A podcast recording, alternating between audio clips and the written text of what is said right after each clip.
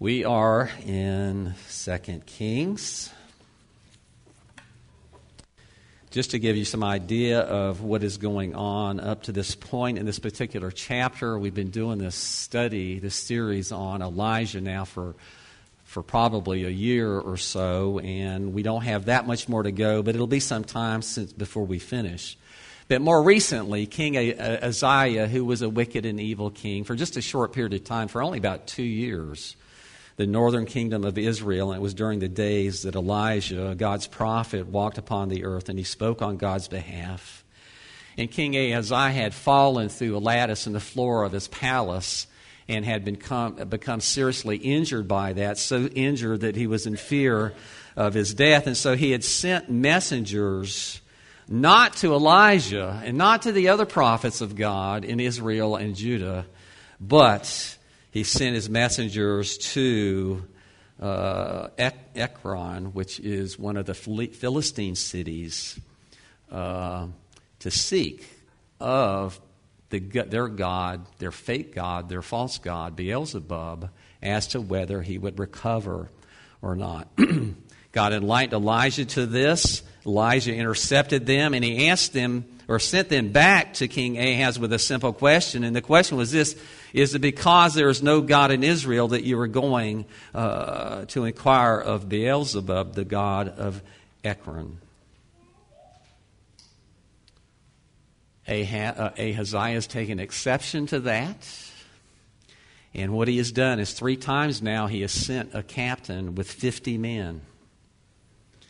And for the first two, uh, fire from heaven came down and consumed them. They were men of arrogance and pride. Uh, they were men that, uh, in, in, reality, were defiantly standing before God's man and therefore God Himself. And so the fire of heaven came down and consumed them and their men. And then this third captain was sent by Ahaziah, and his heart was very different. He had a great heart for his men. He had a great heart for himself. But apparently, at least to some degree, we don't know how much, he had a, had had a heart uh, for God. He humbly came with humility and he knelt before Elijah and he pleaded for his life and for the lives of his men. Now, you and I understand something that this whole story is just a microcosm of the same thing that's going on in the world with everyday that passes. This is one particular story that relates to a story that you and I have seen over and over again throughout our lifetime. Now, I want you to notice something here, and that is those first captains had every opportunity to humbly come but they did not do that. Their pride would not let them. And they suffer the consequences. We need to understand something, and that is that Elijah was not the one on trial here in the eyes of those men. God was. They weren't questioning Elijah, they were questioning the God who sent Elijah.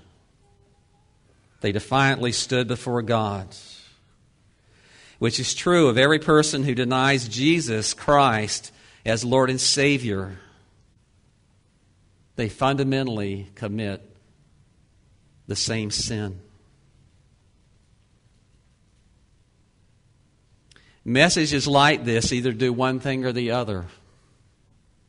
They either convict people or they condemn people.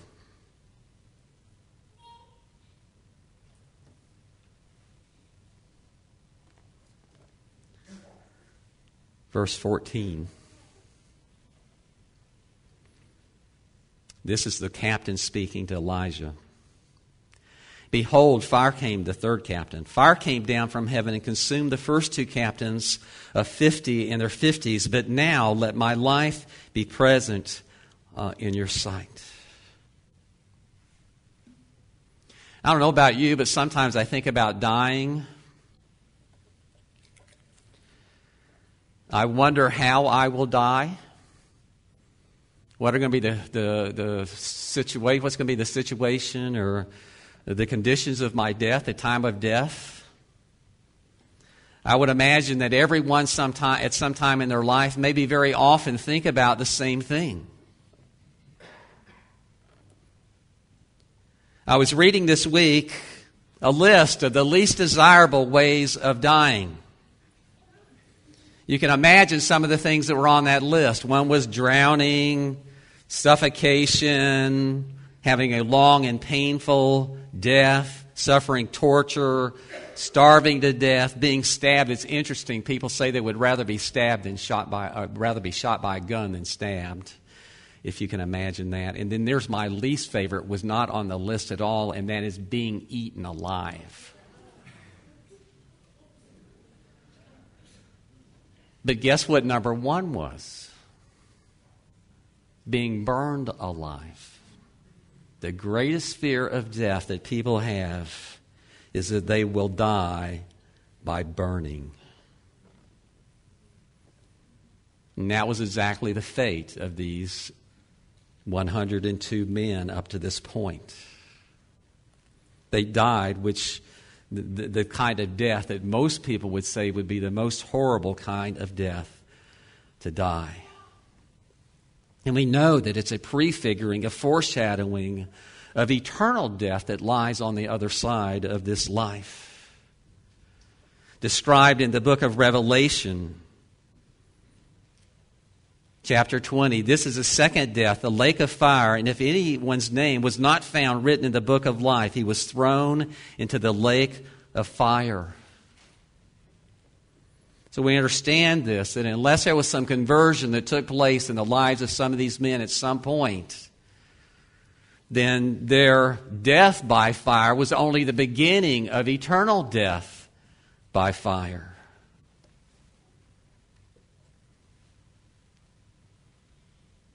It's amazing we consider the fact that many of our brothers and sisters in the past and even in recent days have been burned at the stake. Polycarp, who was, uh, he was a disciple of the Apostle John, was burned at the stake. And it's amazing when you read uh, his testimony that when they came to arrest him, the first thing he did was invite the soldiers in and he prepared a meal for them so they would have something to eat. I mean, just amazing picture of grace that you find with him. One of the ones that has always stood out for me came in 1150, uh, 1556 when, when Thomas Cranmer, the Archbishop of Canterbury, was burned at the stake because he was charged uh, with heresy by the church and convicted of heresy.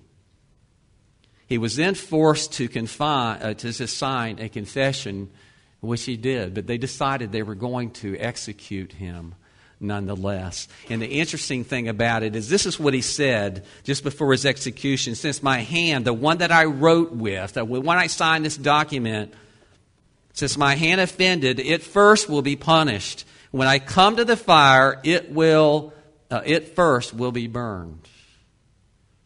And this is a description of what took place. As the fire approached him, Cranmer put his right hand into the flames, keeping it there until everyone could see it burn before his body was touched. This unworthy right hand he called out before he gave up the ghost.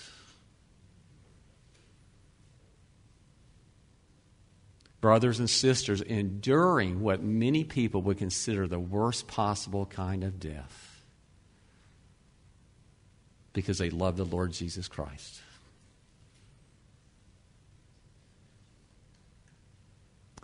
I was reading something this week. when I was in high school, I had a couple of buddies, and we used to go surfing quite a bit over in Daytona. Our normal thing was worked at the same place, and we'd get off at 10 o'clock on Saturday night. We'd drive to Daytona, spend the night on the beach, and then we'd surf all day on Sunday. Uh, and we usually went to a place called Ponce Inlet, which is just south of Daytona, there's a little inlet there, and there are fishing boats and things like that that go in and out. And there's a jetty there that protects the inlet from the wave action. There was a man that fishes there on a regular basis. His name is James Church. He was out there fishing just a week or two ago, and while he was out there on the jetty, he got struck by lightning. It didn't kill him. He was actually able to dial 911, and when he told the operator he was been struck by lightning, at first she didn't believe him. Because people that get struck by lightning don't survive typically, right? But he described how it took place, and that is it came down, it, it hit his fishing pole, came down the pole, entered in to his abdomen because he had it stuck in his stomach. It fried a good part of his stomach. They had to take out most of his intestines. And then it proceeded out of him by going up his right arm and blowing off two or three of his fingers. Can you imagine? He attributes this survivor to God, his survival, and to the many prayers of people. But we understand this that he's experienced something that very few other people ever will, especially people that are struck by lightning. They don't typically survive. But he did. That he personally knows what it's like to have the fire of heaven fall down upon you. Do you think his life will be changed drastically by this? I would imagine, unbelievably so. These 102 men have died a death like that. The third captain is fully aware of what has taken place with his predecessors, and he comes with a totally different heart and he pleads not only for his own life, but for the lives of his men. The angel of the Lord said to Elijah, Go down with him, do not be afraid of him. So he arose and went down with him to the king.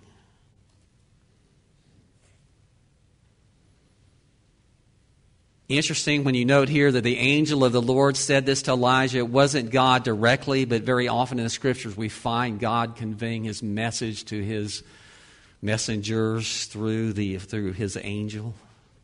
So, not that unusual. But God now tells Elijah to go, to go with this man, go to King Ahaziah. And when you go, do not be in fear because of him. Obviously, Elijah's been waiting for something. He didn't go with the first captain. He didn't go with the second captain. He was waiting. He wasn't waiting for a word from Ahaziah. He was waiting for the word from the Lord to go. And so God now tells him that. And being the faithful servant that we've seen him to be all through the study, and he has been down through the ages, he does the bidding of his God. And he goes now.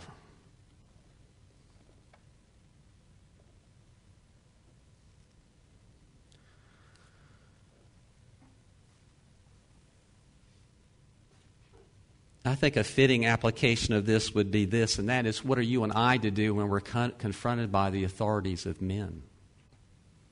I mean, it's a question that the Bible answers. Jesus even answers this, and he says that what you're supposed to do when it comes to the government is give to Caesar what is Caesar's, and to God what is God's. Paul and Peter, both of the apostles, encourage us to be submissive to the governing authorities. But does that mean that we're always supposed to do what the authorities tell us to do? We understand that's not true. We understand that we are to be obedient to the authorities to the point that they're not telling us to do something that God forbids us to do, or they're, not, they're telling us not to do something that God demands that we do. That there are limitations to it. So just take note here that, that, that Elijah doesn't respond. Until he gets the word from God that this is what I want you to do. Now I want you to go.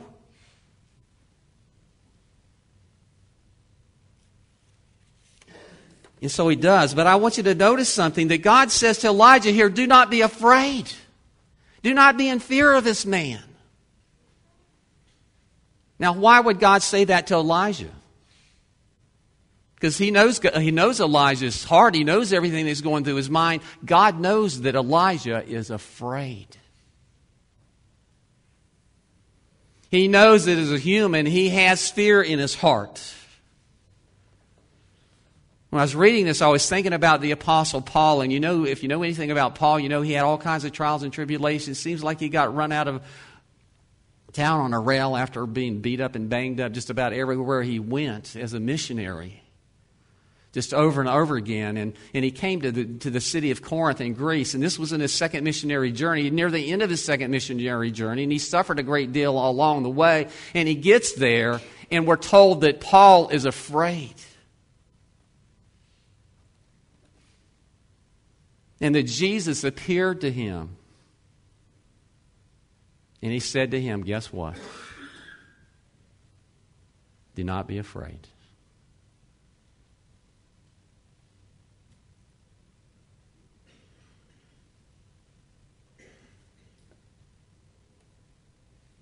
So, what are you afraid of? Maybe being burned alive. Maybe you're afraid of yourself. Maybe you're afraid of being rejected by people. Maybe you're afraid of losing your job. Maybe you're afraid of losing your retirement benefits. Maybe you're afraid of this, that, or the other. And the truth is this is every one of us is afraid of something. Maybe you're, you're afraid that your spouse is going to pass away before you do. Or maybe you're afraid that you're going to pass the other way around. There are all kinds of things that can bring fear upon the human heart, right? And as long as there's a vestige of sin in our hearts, and this is true for everybody in this room, you are afraid of something.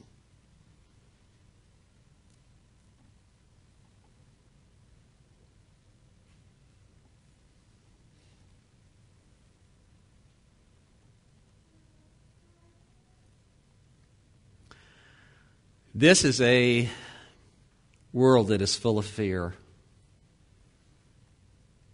There are a lot of people out there wearing masks to try to demonstrate or show other people that they're not afraid. But let me tell you, every person in this world is afraid, deathly afraid of something. Today, we don't talk about fears, we talk about phobias. Right? I found a list on the internet the other day. There must be a thousand different kinds of, phobias that they've, they've actually identified at this point. So I'm not going to bore you with that whole list, but I will give you just a few examples of it. There's gnosiophobia, which is the fear of knowledge. Can you imagine that someone would be afraid to gain knowledge? Well, if you consider some things today, that's not so hard to, to believe. Pediophobia is a fear of dolls. D O L L S. Pyrophobia, we know what that is. Decidophobia, the fear of making decisions.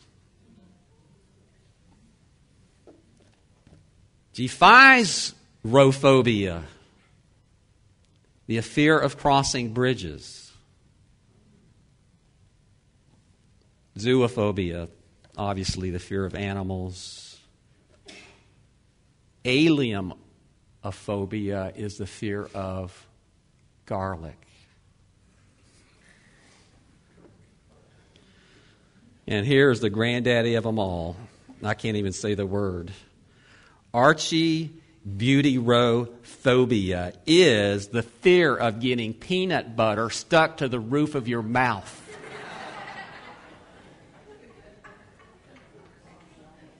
Can you believe that there's a word that goes along with that concept?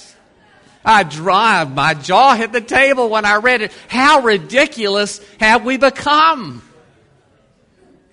The people are in fear of getting peanut butter stuck to the top of their roof of their mouth. But you know what, guys? We have the answer to all of those fears.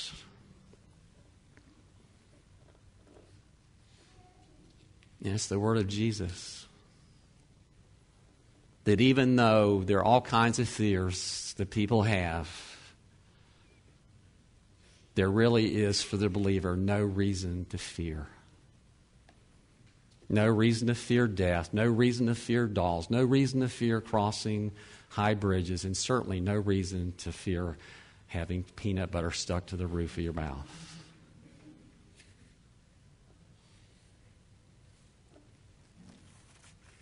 Those were dear words to the prophet Elijah. Go. And as you go, you don't have to be afraid. He doesn't say it, but he implies it. And the reason you don't have to be afraid is because I am with you. Wherever you go, whatever you do, whatever falls upon you.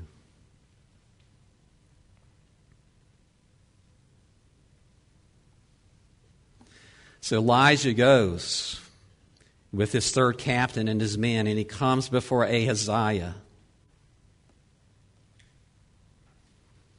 And he told Ahaziah this The Lord says, Is it because there is no God in Israel to inquire of his words?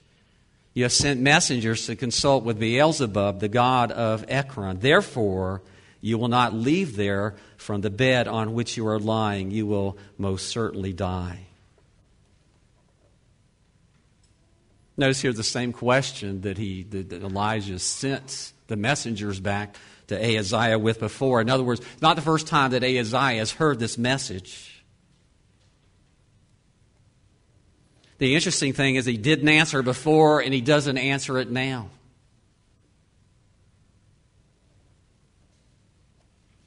If I may have a little bit of leeway this morning, what I want to do is just kind of rephrase this question to you. Basically, what's being said here is why would you seek a false God who can do nothing when there is a true and living God who can do all good things?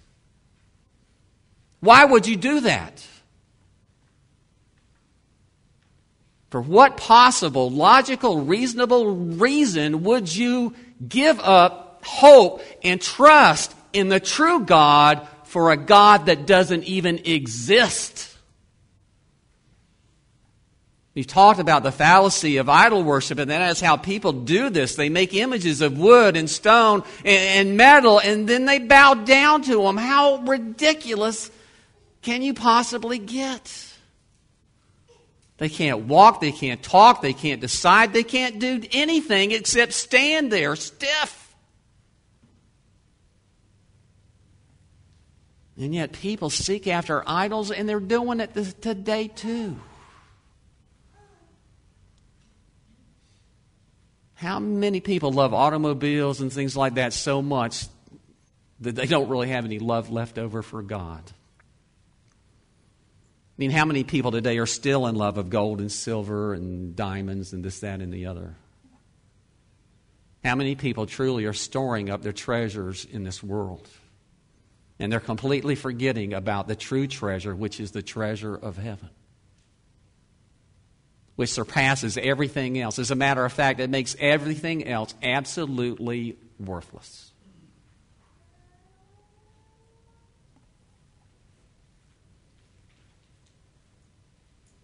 As I said before, when people are confronted with questions like this, there's one or two things that always happens. Either they're convicted or they're condemned because they don't respond to it in, a, in the right way, which is conviction. You understand that? That whenever God speaks, those are the only two responses, possible responses. Either conviction or non conviction, and without conviction, it's condemnation.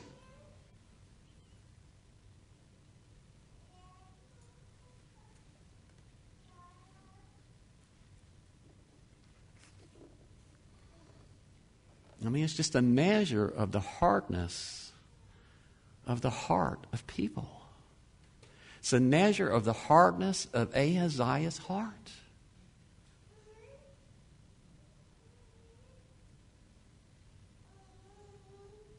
He will suffer the consequences of his rebellion, his utter and absolute rebellion against the one true God.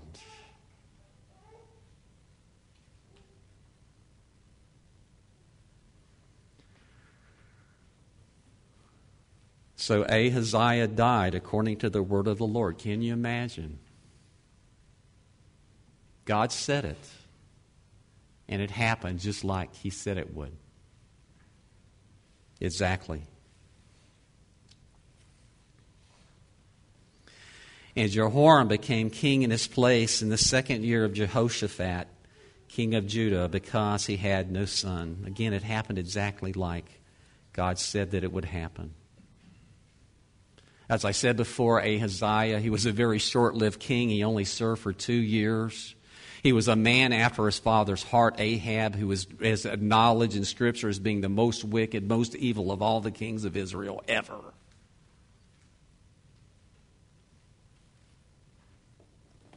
His dynasty began and stopped with him. End of story.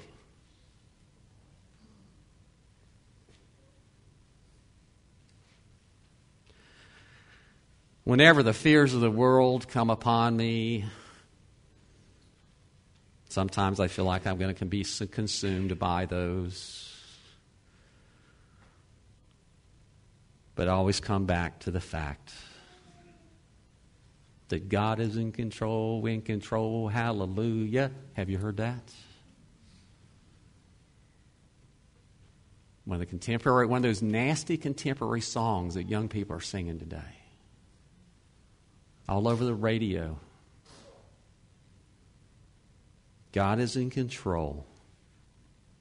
In control. Hallelujah. Can I have an amen?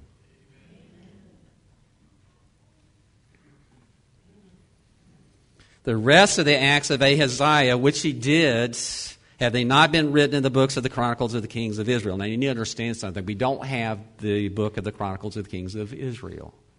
It was lost in antiquity. It's not referenced to 1st and 2nd Chronicles in our Bibles. It's a totally different thing.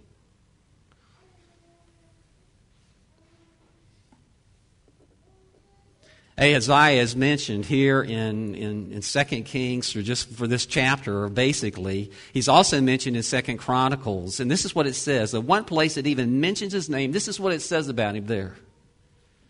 And after this, Jehoshaphat, king of Judah, allied himself with Ahaziah, king of Israel, so became allies. Jehoshaphat of Judah and, and uh, Ahaziah, king of Israel, became allies. He acted wickedly in doing so.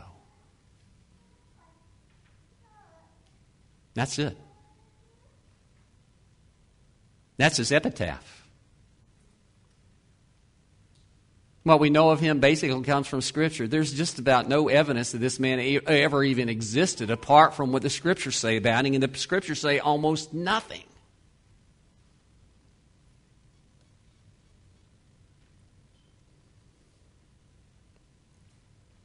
Not one single good thing is written about this man anywhere.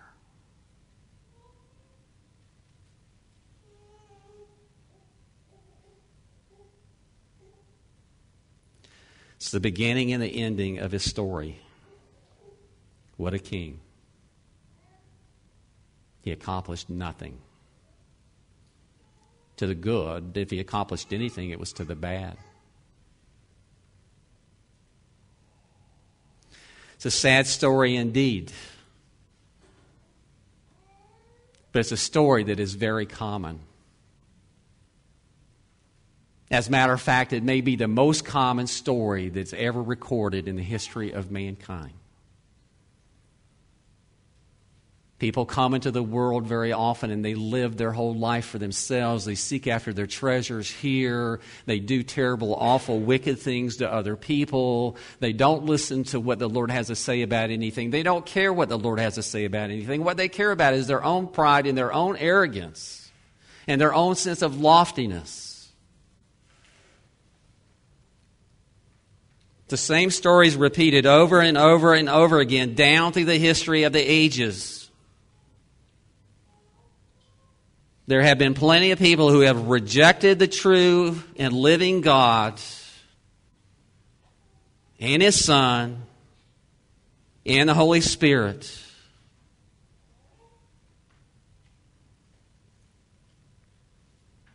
It's the saddest story there is.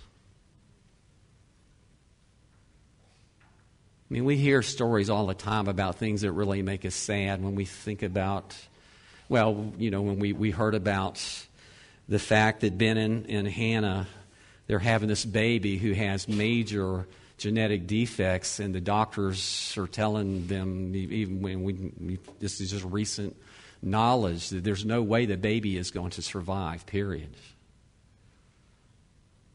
Now, can you imagine being parents?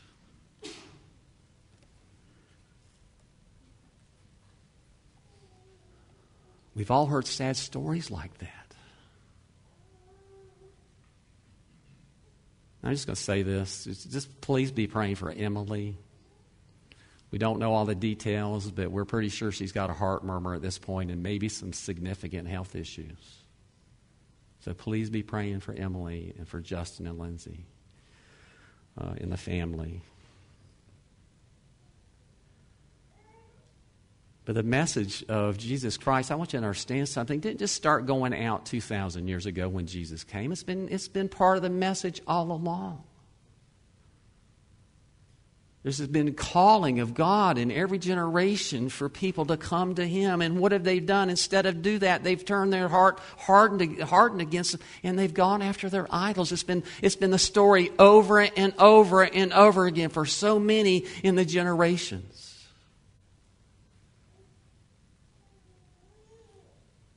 And maybe at one time or another they've actually heard or, or, or, given an ear to something that God said.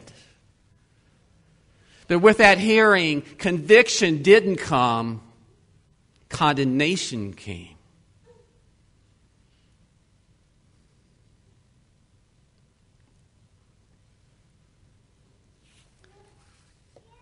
But hallelujah. God is in control. And if you believe and know the Lord Jesus Christ as your Lord and Savior, you are a living example of the power of God at work in a person. You cannot take any credit for it. You can't claim it was because of your greatness or your goodness or because you were really special when it compared to all other people. You are where you are for one reason, and that's because God, in your case, chose to love that which was completely, totally, absolutely unlovable. Wow.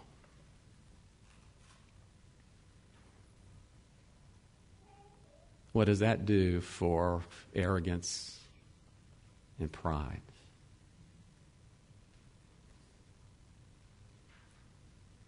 It ushers in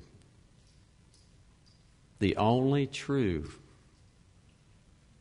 humility. And it should be the rule and the law for our lives. In other words, we should think of that particular thing probably more often than anything else, especially when we get into our judgmental stature with other people. See, guys, it's all about grace. Why was Elijah different? He was different because of God's grace.